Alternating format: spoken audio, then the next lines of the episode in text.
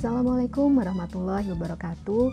Baik, perkuliahan kali ini kita akan membahas mengenai tes MSDT, yaitu Management Style Diagnostic Test. Apa saja tes MSDT itu dan bagaimana scoring dan instruksinya? Ya, silahkan disimak. Langsung saja ke slide yang kedua, saya akan menjelaskan mengenai sejarah tes MSDT. Ya, MSDT itu adalah kepanjangan dari uh, singkatan dari Management Style Diagnostic Test. Ini didesain berdasarkan teorinya dari J.W. Redin tentang teori 3D, yaitu Theory of Managerial Effective. Nah, dari dasar teori tersebut berkembang suatu metode untuk mengukur tuntutan situasional. Dua dimensi dasar kepemimpinannya yang diukur yaitu orientasi tugas atau task orientation dan orientasi hubungan atau relationship orientation. Nah, Redin sendiri memperkenalkan dimensi ketiga nih. Tadi kan ada dua dimensi dasar, ada dimensi ketiganya yaitu efektivitas atau effectiveness yang dimaksud efektivitas di sini adalah apa yang dihasilkan ketika seseorang menggunakan gaya kepemimpinan yang tepat untuk situasi tertentu. Jadi, kepemimpinan itu merupakan salah satu trait individual yang cukup sulit apabila harus diobservasi secara langsung karena membutuhkan waktu supaya bisa memastikan kemampuan seseorang dalam memimpin itu baik atau kurang begitu ya. Namun demikian, salah satu cara simpel yang bisa dilakukan untuk melihat kepemimpinan dan bagaimana seseorang tersebut mampu bertindak dalam situasi tertentu adalah menggunakan suatu alat tes psikologi yang dikenal dengan nama MSDT. Nah, MSDT ini merupakan salah satu tes psikologis yang sudah terstandarisasi yang mengukur mengenai kemampuan atau trait kepemimpinan seseorang dalam suatu organisasi. Seperti yang sudah saya kemukakan di awal, MSDT sendiri merupakan Management Style Diagnostic Test. Nah, tes ini terdiri dari beberapa pasang pernyataan ya, bukan pertanyaan. Jadi pernyataan di mana peserta harus menjawab atau mengisi salah satu pernyataan yang paling sesuai dengan kondisi dirinya. Terdapat banyak pernyataan yang berhubungan dengan bagaimana cara seseorang mengatur bawahan, memecahkan masalah dalam situasi tertentu, dan berhubungan dengan berbagai kemampuan manajemen seseorang.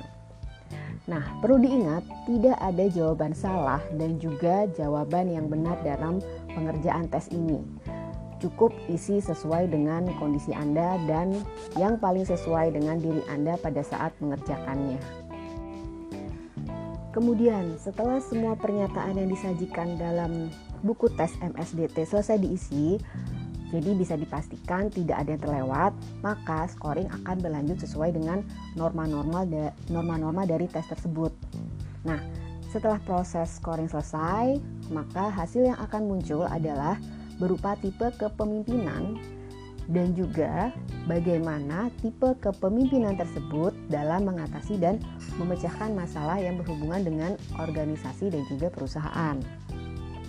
Nah, meskipun MSDT adalah merupakan salah satu alat tes psikologi yang sudah baku dan terstandar dalam mengungkap kemampuan dan gaya manajemen seseorang ya, bukan berarti alat tes ini adalah satu-satunya alat tes yang menentukan apakah Anda bisa diterima di dalam organisasi tersebut atau tidak.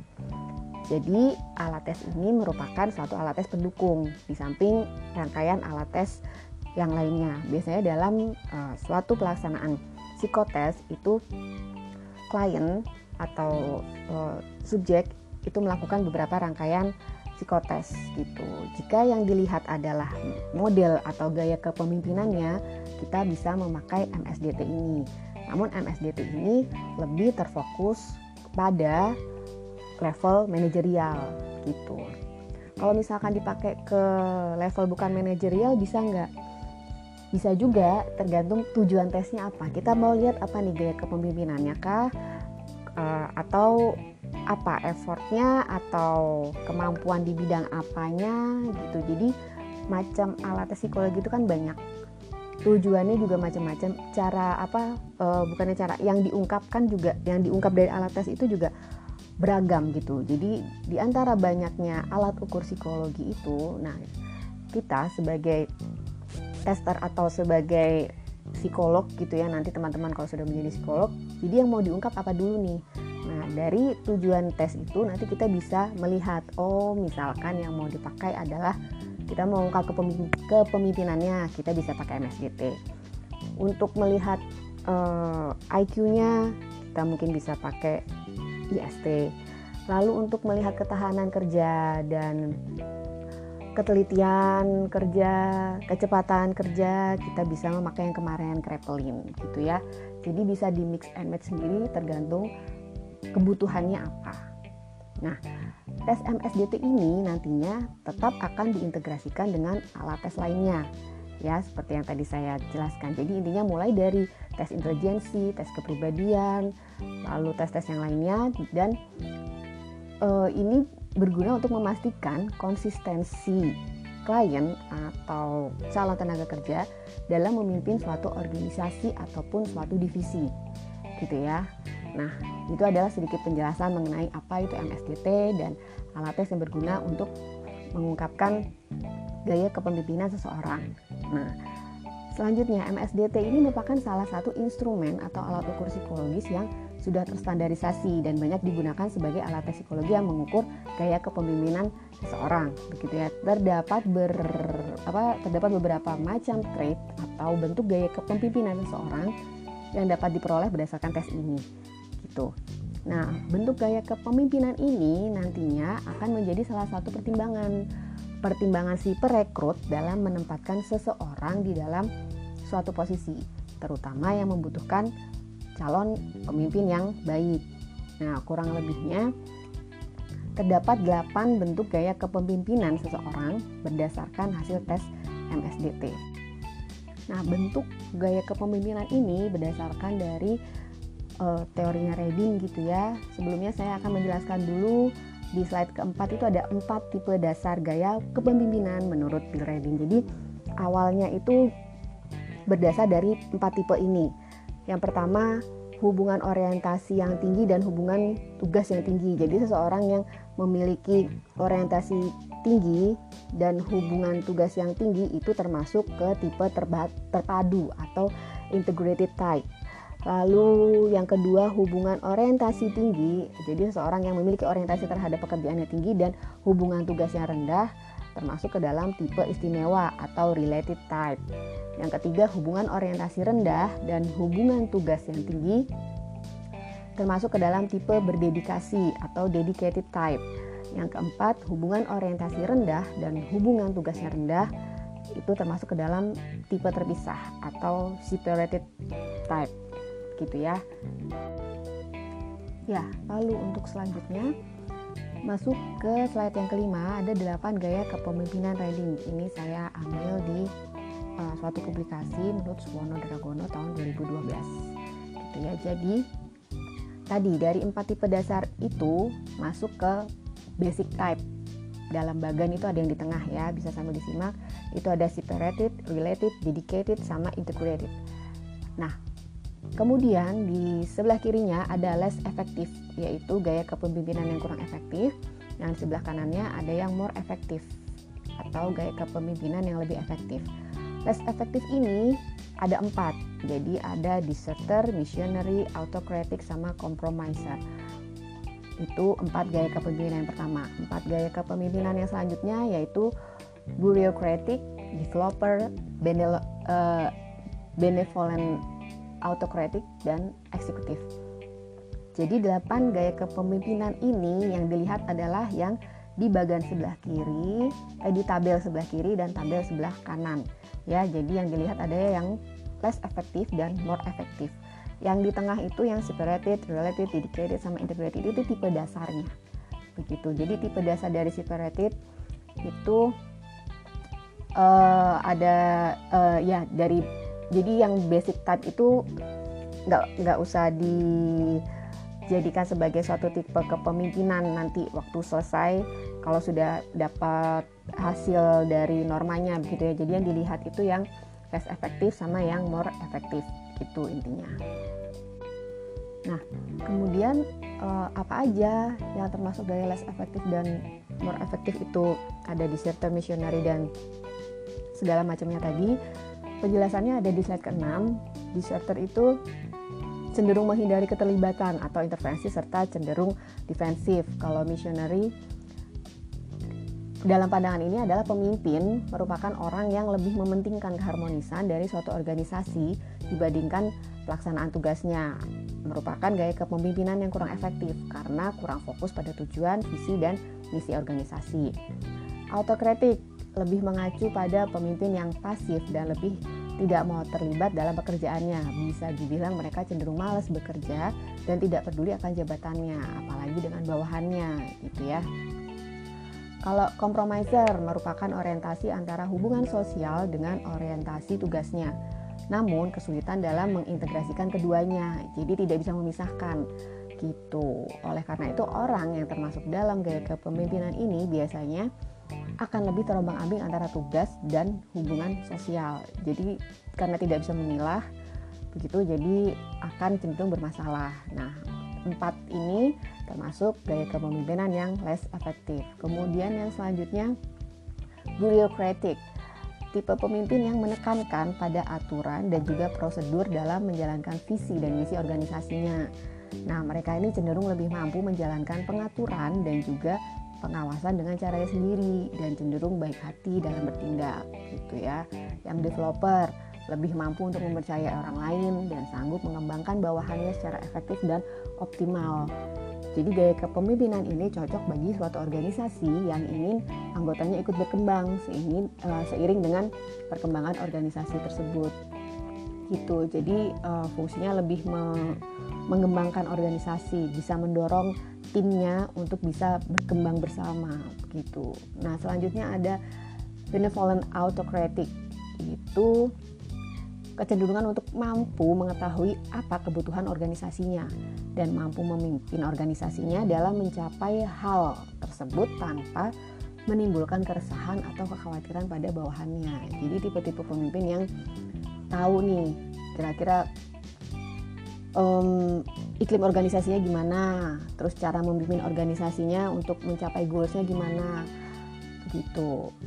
Yang kedelapan ada tipe eksekutif, merupakan gaya kepemimpinan yang efektif karena mampu untuk menentukan dan memperlakukan orang lain sesuai dengan bidangnya. Mereka cenderung mampu menentukan standar kerja yang tinggi serta mampu untuk mengelola dan mengembangkan kelompoknya dan menekankan kerjasama antar individu di dalam kelompok tersebut. Nah, kemudian slide yang ketujuh saya lampirkan lembar jawab MSDT ini yang dimiliki oleh lab psikologi di kampus gitu ya. Um, ada itu sebenarnya satu lembar bolak-balik begitu yang di depan halaman depan itu ada lembar jawabannya itu ada kotak nomor 1 sampai 64 nanti uh, testi bisa menjawab jawabannya di situ dituliskan. Kemudian lalu ada kolom A, B, koreksi dan jumlah. Itu adalah uh, untuk scoringnya nantinya. Begitu. Kemudian uh, selanjutnya ada DS A M I B. Itu nanti bisa diisi setelah uh, ini untuk scoring ya nanti dari dari sini kita bisa mendapatkan normanya di sebaliknya itu ada tabel ada tabel, ada angka 0 sampai 29, 30 sampai 31 itu adalah normanya. Yang di bawahnya itu ada ada konversi normanya ya, 0, 0,6, 1,8 begitu. Lalu ada kayak uh, seperti psikogramnya. Ada keterangan TO di atas 2, TO di bawah 2. Lalu kemudian yang paling bawah yang A, B, C, D, E, F, G, H itu kemudian bisa membentuk suatu grafik nantinya Gimana caranya? Nah, silahkan dicermati, diperhatikan penjelasan saya setelah ini. Ya, untuk kemudian dalam tes MSDT instruksinya seperti di slide 8. begitu ya akan saya jelaskan jadi um, pada awal dijelaskan terlebih dahulu tujuan tesnya apa. Waktunya berapa lama seperti biasa begitu ya.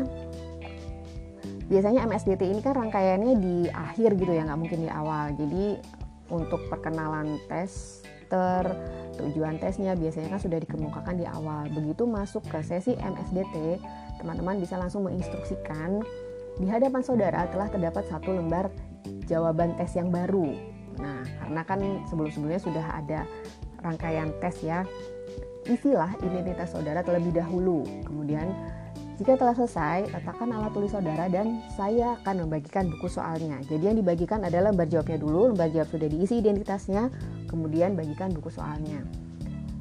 Tolong diperhatikan, selalu tegaskan, jangan membuka buku soal sebelum ada instruksi dari saya.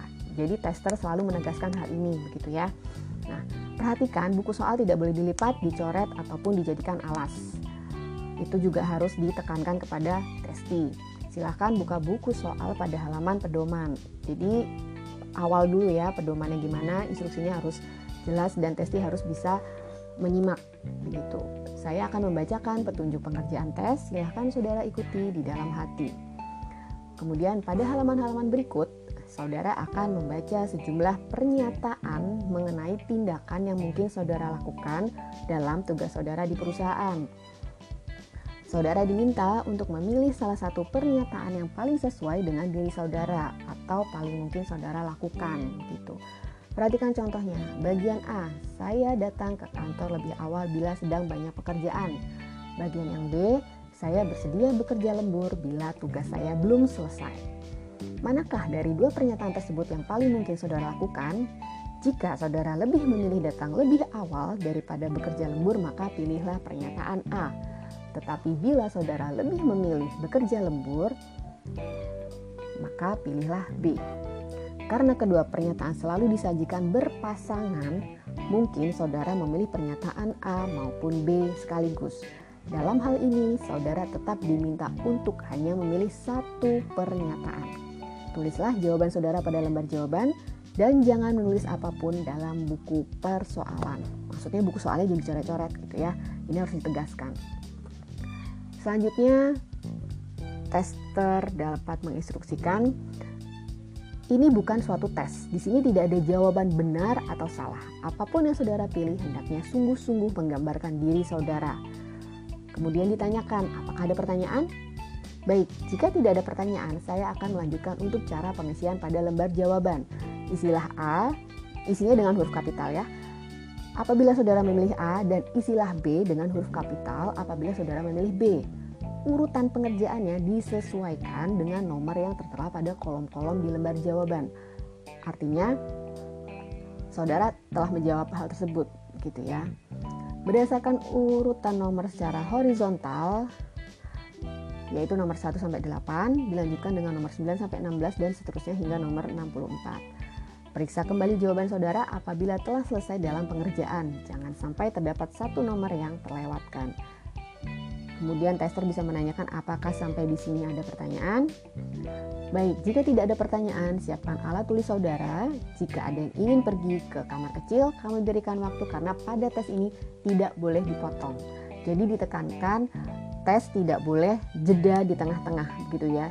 Kalau misalkan testingnya ngotot gimana? Maksudnya maksa tetap pengen ke kamar kecil ya akan rugi sendiri. Kita tidak bisa mengulang waktu untuk dia gitu ya. Jadi dia harus mengikuti waktu yang berjalan itu nah kemudian scoring MSDT nah ini saya sudah berusaha me menjelaskan per tahapnya. Bisa teman-teman cermati sambil melihat lembar jawabnya begitu ya. Scoringnya sudah saya usahakan untuk saya buat step by step. Sangat mudah dipahami sebetulnya. Bisa dicermati uh, tiap tahapnya langkah pertamanya langkah kedua. Ini ada kurang lebih 21 langkah gitu ya.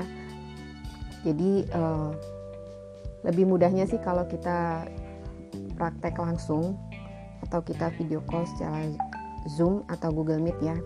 Nah, untuk pertemuan minggu depan saya rencanakan untuk Zoom meeting atau Google Meet ya untuk menjelaskan semua scoring dari DST sampai MSDT ini.